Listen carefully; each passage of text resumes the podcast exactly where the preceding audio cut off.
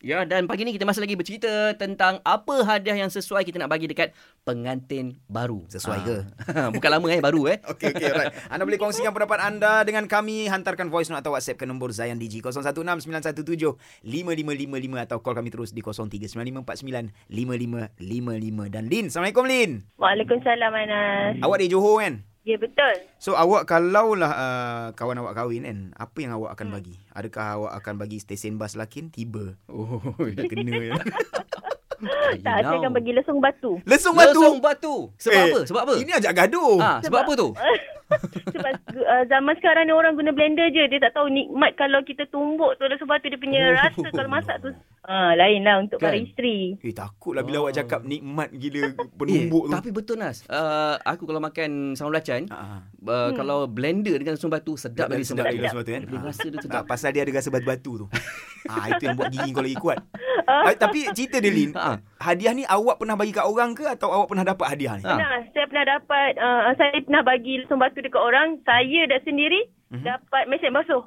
Serius Hmm, lah. Basuh. Ah, mesin Untung basuh. lah. Itu tahun 2004 tu Anas. Ya Allah, tak awak dapat mesin basuh masa tu kenduri buat dekat dekat masjid ke dekat dewan ke kat rumah? Uh, dulu-dulu mana ada dewan ke apa ke Okey, okay, dulu kat okey. rumah. Memang buat kat rumah lah. Hmm. Ah. So dia bagi mesin basuh tu Ah. beberapa hari selepas majlis ke atau Ah, waktu majlis sehari tu? sebelum, sehari sebelum saya Sehari dapat. sebelum. Memang lori lah bagi hantar. Pakai lagi tak sampai sekarang? Ah, dah tak ada lah. Ah, dia dah Allah, upgrade sedih, Anas. 2004 Itu pun Anas. dulu punya. Oh 2004 kan Manalah tahu saya pakai mesin basuh pun berbelas tahun Dapat kerja announce radio baru tukar Kau tahu tak? Kau rasa? Ha, tak macam nak terlondeh lah aku punya Jimat, Anas jimat. Bukan jimat macam tu tak mampu Tapi lesung batu eh Ya. Yeah. Okey, saya rasa kalaulah saya tukang bagi hadiah tu kat- bukan tukang, Ha. maknanya saya yang bagi hadiah lesung batu tu kat Ha. Lin kan. Saya mengharapkan Lin membalas dengan sambal belacan. Wah. Aduh. Okey Lin, thank you untuk perkongsian tu eh. Idea yang menarik tu eh.